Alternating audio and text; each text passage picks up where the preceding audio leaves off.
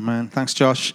So we've got to week three of our paparazzi series, and just a quick recap on that. We're looking at the book of James uh, in the New Testament. We're taking a, a chapter every week. We've got week four next week, then we've got a couple of weeks uh, break, and we're going to be rounding off uh, with the fifth chapter. We've covered uh, all kinds of things, and if you've been reading along, maybe you've uh, read ahead, um, you'll know that the, each chapter's not particularly long. You can read it um, pretty quickly. Um, but we're looking at this idea based on uh, paparazzi. What's it like to live out your faith in a world where everyone is watching? And um, this morning, uh, in chapter three, uh, I want you to to kind of change that thought a little bit, uh, not um, that the world is watching everything that you do, but we've kind of said it is anyway, but the world is listening. Turn to the person next to you and say, the world is listening. The world is listening through your Samsung uh, T Vs, we found out this week. Uh, but do you know what? I find it really funny that people are complaining. There was there were two news items that kind of came next to each other this week, one after the other. The first one was a really kind of like celebratory one, that on our security services, amazing that they have foiled thirteen terror attacks in the U K over the last couple of years, and everybody was saying, this is brilliant, this is fantastic. The next day we were up in arms because our security services were listening in on people to make sure they weren't doing something wrong. Anyway, I don't know about you, I've got nothing to hide, uh, so they can have my phone if they want and have a look. I think the people that are worried are the people who've got something to hide. But there we go. Anyway, so the world is listening. Okay, one thing. The paparazzi, we talked about, they love to get those terrible photos. They catch you when your eyes are half closed, so you look drunk, so you look like you've been uh, having a terrible time. The thing that they love to go alongside those terrible pictures is a nice, juicy quote. Okay, a quote that sums you up at your absolute worst. They get a sound bite. They take every good thing that you say, and they take the one little bit that maybe comes out wrong or you kind of said in the heat of the moment, and that ends up being what you are remembered for. You're remembered for your mistakes. You're remembered for the times you mess up when things don't go right. If you have been on the internet this week, you have probably already seen what I am going to show you. This poor professor, okay, who has spent all this time studying the political situation in Korea, is called upon for his wisdom and his knowledge about Korea. All we are going to remember is this.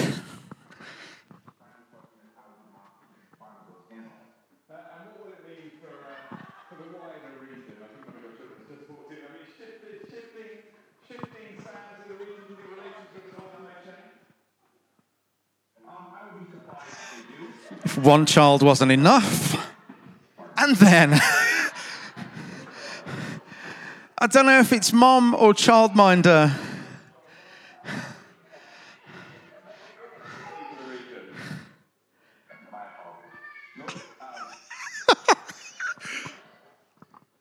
And then that beautiful bit when she shuts the door.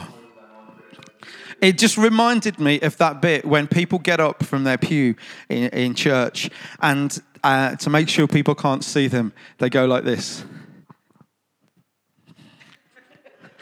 Anyway, there we go. Right, wonderful. But this guy, he's going to be remembered for the time it went wrong. Uh, that is going to be this lasting memory of him. The number of people that I've seen that have shared that clip, everybody's seen it. Everybody is laughing at this guy for that moment. Wow. Okay, so let's get on to the book of James. Uh, we're going to start with uh, chapter three, verse one. If you've got um, the Bible on your phone, uh, if you've got your phone and you've got the internet, uh, you can get it up and kind of look through this. Uh, if you've got something to take notes, we talked about that. Um, you can look at that. Right, it says this. Uh, it's a bit of a warning.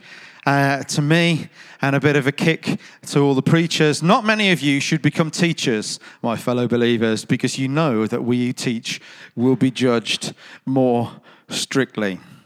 Okay, first of all, right, we when we stand up and we say things and we talk about stuff and we say what we think, we're going to get judged on it.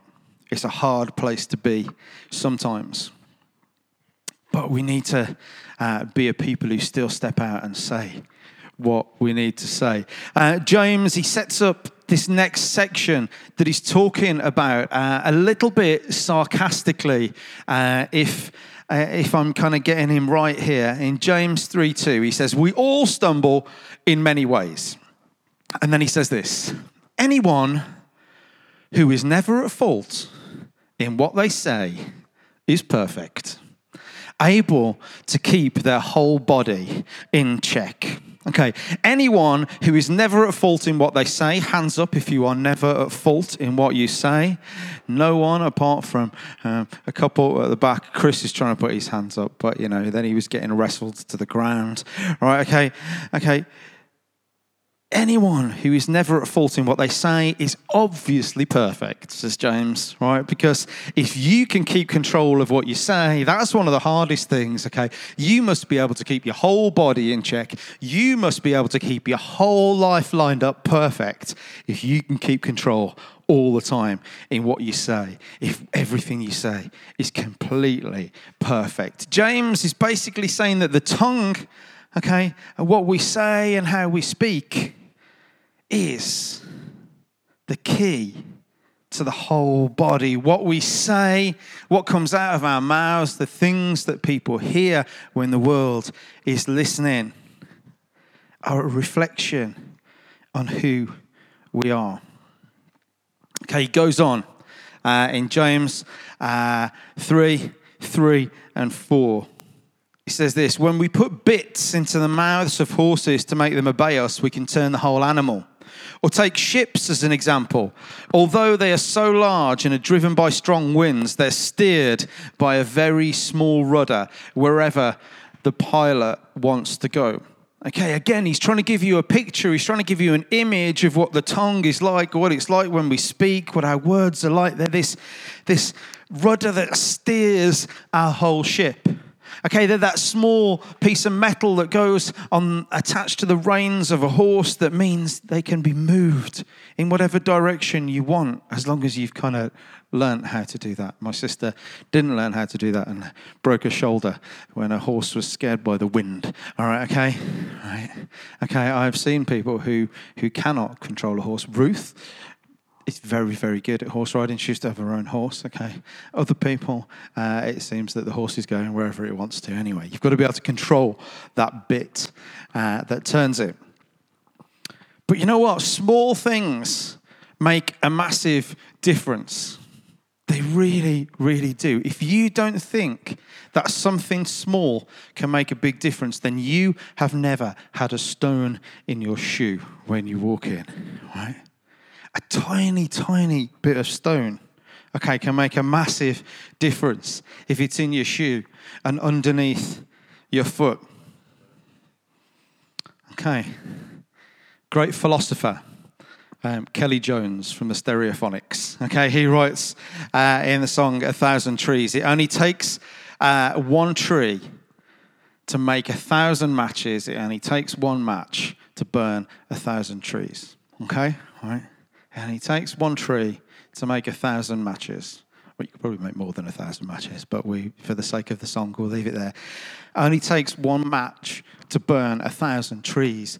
Tiny things can make a huge difference. Okay, the things that we say, the things that come from our mouth can make a massive, massive difference. See, maybe uh, Stereophonics uh, had been reading the book of James uh, in verse five, where it says, "Likewise, the tongue is a small part of the body, but it makes great boasts. Consider what a great forest is set on fire by a small spark. The tongue is also a fire, a world of evil among the parts of the body. It corrupts the whole body, sets the whole course of one's life on fire, and is itself set on fire by hell. why James gets pretty kind of straight to the point at some points in this uh, in this book, doesn't he? But our tongue, okay? It's like having a lighter out at a petrol station sometimes, okay?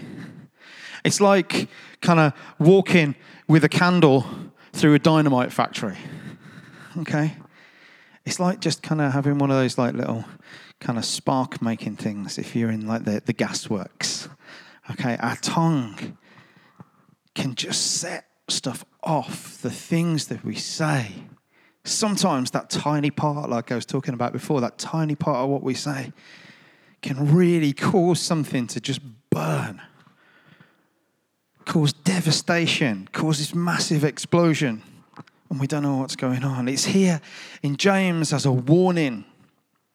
It is a warning, but maybe we can also learn from the other side of that, that if we've got the right kind of fire in what we say, then our tongue is capable of starting the right kind of fire, okay? Another great modern philosopher, Ellie Goulding, um, okay, she wrote the song Burn. Well, she didn't write the song Burn, but it was some other people who wrote the song Burn when I had a look, right? But it says this: we don't have to worry about nothing because we've got the fire and we're burning one hell of a something. They're going to see us from outer space, lighted up like we're the stars of the human race.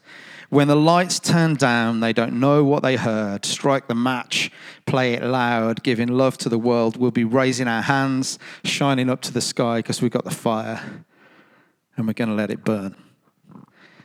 Do you know what? Sometimes we, we've listened to that song. Sometimes we were like, you know, it talks about, you know, maybe it wasn't meant to, but it kind of talks about worship in a lot of ways, and it mirrors uh, what it's like when we worship God, this idea that Uh, we can strike this match, this fire, play it loud, uh, just with our hands raised to the sky. We've got a fire and we're going to let it burn. Okay, people, the things that we say can be destructive, but also can set the right kind of fire. The world is listening. James three, uh, nine to ten goes on to say this: with the tongue we praise our Lord and Father, and with it we curse human beings who've been made in God's likeness. Out of the same mouth come praise and cursing. My brothers and sisters, this should not be. You know what? The negative things that we speak and the things that come out of our mouths that, that aren't good, that don't build people up, that just break them down instead. The things that come out that are sometimes an expression of our frustration or our or our anger, if it's not in a constructive sense, they can taint everything else that comes out of our mouth. Those sound bites, those those little chunks of things that we wish that we hadn't said, start to devalue uh, the good things that we say. They devalue our worship. They devalue our faith when we talk to people. People start to look at us and they they just take that little thing that we said and they use it to kind of strike off all the things that we've uh, talked about, about how God's our, our salvation, how we, we put our trust in him, how God transforms us. And we believe that as Christians, that God comes in and his Holy Spirit transforms our lives. But when we cursing human beings, as, as James puts it, who are created in God's image, and then using that same mouth, that same tongue to praise him, kind of we're causing a problem. He goes on, verse eleven, can both fresh water and salt water flow from the same spring? My brothers and sisters, can a fig tree bear olives or a grapevine bear figs? Neither can a salt spring produce fresh water. Amazing. If we're looking at these negative things as the salt water uh, and the good things that come out of our mouth as fresh water, you know, if you add any amount of salt water to fresh water, it becomes salt water. Okay, the concentration might be less, but it's still salt water. You put salt water in with fresh water, and what you've got is salt water. You never put fresh water in with salt water and get fresh water. because the salt is there. The two things don't work. Uh, it says you can't grow an olive on fig trees, okay? You can't grow figs on a grapevine. We've planted uh, a wonderful coppice out there. We've had funding uh, from uh, the uh, National Woodland Trust, okay, to plant that.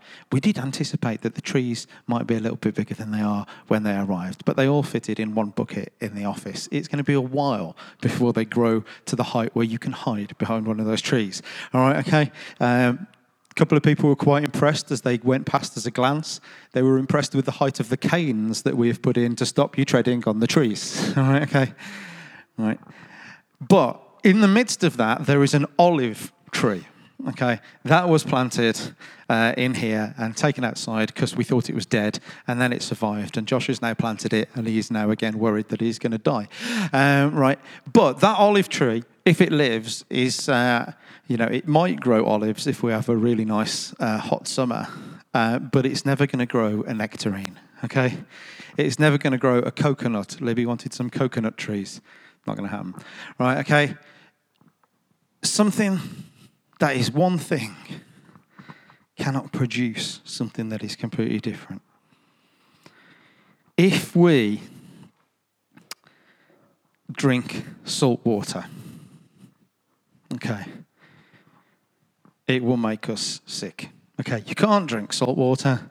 It's that massive thing, isn't it, that they always talk about in survival programs. You get somebody stuck at sea, all this water around, water everywhere, not a drop to drink. You can't drink it because it's too salty.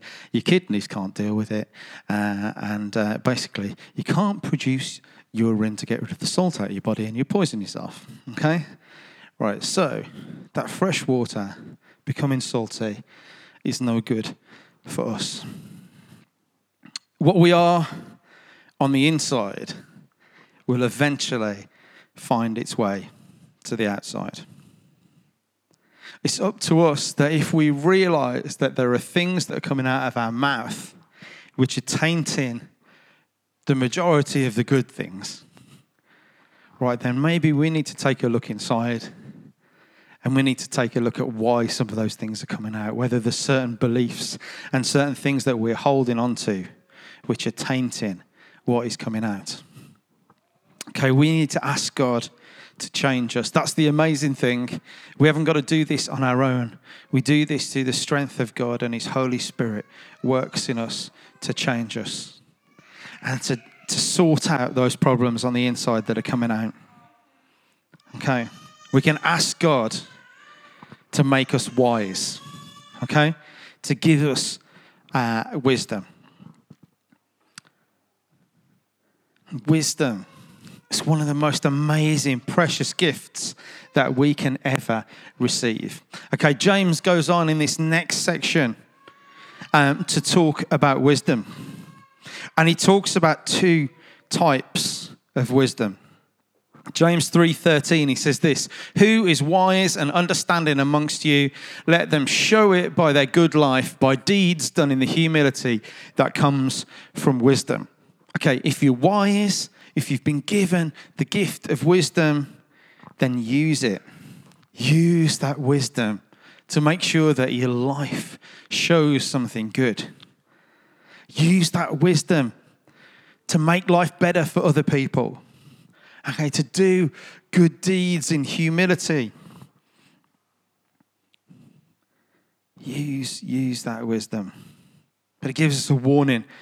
Uh, in verse fourteen, "But if you harbor bitter envy and selfish ambition in your hearts, do not boast about it or deny the truth. Such wisdom does not come down from heaven, but is earthly, unspiritual, demonic. For where you have envy and selfish ambition, there you find disorder and every evil practice." Do you know what? The world will tell us The world will tell us that it's all about you. Okay, it's all about finding yourself.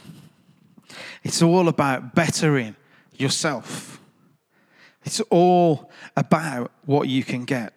The world tends to measure success by the amount of money that's in our bank account, by our job titles, by the car that we drive, by the house that we live in, by the, the clothes that we wear. Okay, the world will tell you that wisdom is something that you have to know how to get to that kind of place. To get to that place where you've got everything that everybody wants. But if our motivation is about self and our motivation is about getting what we can get, that's when we start to get these things. We get envy. Okay, we start to put other people down. We start to climb over other people to get where we want to. Okay, you see it in, in, in films, but you see it in business that that sometimes the the ladder that you use to get to the top is other people, and you just step on them as you're on the way. Now, the other type of wisdom that James talks about is heavenly wisdom. He says this in verse seventeen, but the wisdom that comes from heaven is first of all pure, then peace-loving, considerate, submissive, full of mercy and good fruit, impartial and sincere. And we have to ask the question then, if we want wisdom, what is our motivation? What is our motivation? Is it for ourselves? Is it to get something for ourselves? Or is it to prefer the needs of others? Because that kind of thing wins. Preferring the needs of others wins. Being pure, being considerate, submissive. That's a word that our culture doesn't really like. Being submissive. Okay, putting yourself lower than somebody else. The world will say, how's that wisdom to make yourself lower than someone else? But it talks about these things being impartial, sincere, being authentic, actually just meaning what you say and saying what you mean. Can we have a wisdom that is like that, a wisdom that comes from heaven? Do you know what? I like that phrase, the wisdom that comes from heaven. Okay, not the wisdom that you get, not the wisdom you pick up, but the wisdom that comes from heaven. Okay, as a gift, that wisdom. Some of it seems pretty stupid when you match it up against the world's idea of wisdom. And in fact, if we jump out of James into, into First Corinthians, um, chapter one, verse eighteen, it says this, for the message of the cross is foolishness to those who are perishing. But to us who are being saved, it's the power of God. The message of the cross, the message of Jesus. This idea that Jesus uh, was sent by Father God to stand in our place. This idea that we were separated from God by sin. Not the fact that God was being picky and he was saying you're not good enough, but because God's so amazing and so pure and mighty that sin can't exist in his presence. So if he wants to have a relationship with us, he's got to get rid of it. He sent his son and he took that sin upon himself and it was dealt with once and for all. But that message can seem foolish to some people. It's upside down. Why would you put yourself in somebody else's place when you've done nothing wrong? Why would you take on all the stuff that other people have done wrong? Take on that punishment yourself. That seems foolish. First Corinthians one, going on in verse twenty-six to thirty-one, it says, brothers and sisters, think of what you were when you were called. Not many of you were wise by human standards. Not many were influential. Not many were of noble birth, but God chose the foolish things of the world to shame the wise. God chose the foolish things of the world to shame the wise. God chose the weak things of the world to shame the strong. God chose the lowly things of this world and the despised things and the things that are not to nullify the things that are, so that no one may boast before him. It's because of him that you're in Christ Jesus, who has become for us wisdom from God. That is our righteousness, holiness, and redemption. Therefore, as it's written, let the one who boasts, boast in the Lord. We were warned earlier in James not to boast about our selfish, selfish ambition. We boast about what God has done, about this upside down wisdom that the kingdom of God brings about. I don't know about you, but sometimes I don't feel very wise. Sometimes I feel quite a fool. So it's a comfort to know that God chose the foolish things to shame the wise. Sometimes I don't feel very strong, but God tells me that he chose the weak to shame the strong. He chose those, those lowly things, the despised things. And sometimes as a church, we're despised by people. Right? As the church uh, around the world, people don't understand what we're doing. They think, as we've read, it's foolishness. When we take a stand on certain things, even in love, people will take out of context the small things that we say and pick on certain things. And we're despised as followers of Jesus. All around the world, people are having to meet in secret today. Because if they're found worshipping, if they're found attending church, if they're found professing a faith in Jesus, they'll be killed for it. God has chosen us, the lowly things, the despised things, to shame everything that the world thinks is wisdom. Because Jesus has become our wisdom, a gift from God, if we follow that example that he gave us.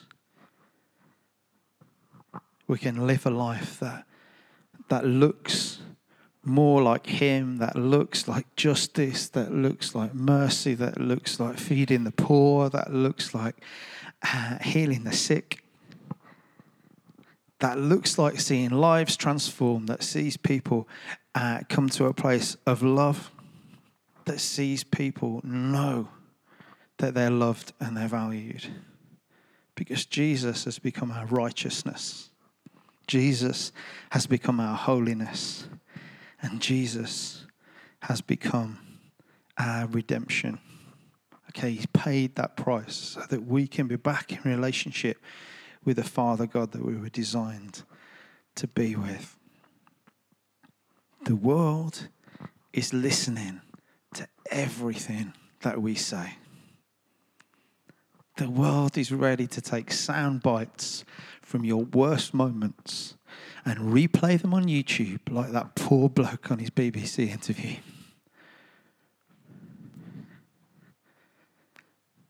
What do we want the snapshots and the sound bites of our life to say?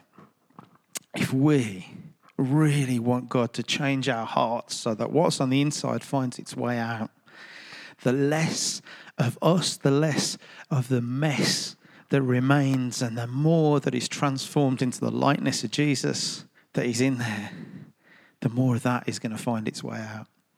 The harder it's going to be for people to take what we say and let it taint the words that we speak about Jesus, the good words that we speak into people's lives. Let's just pray. Let's just give this to God.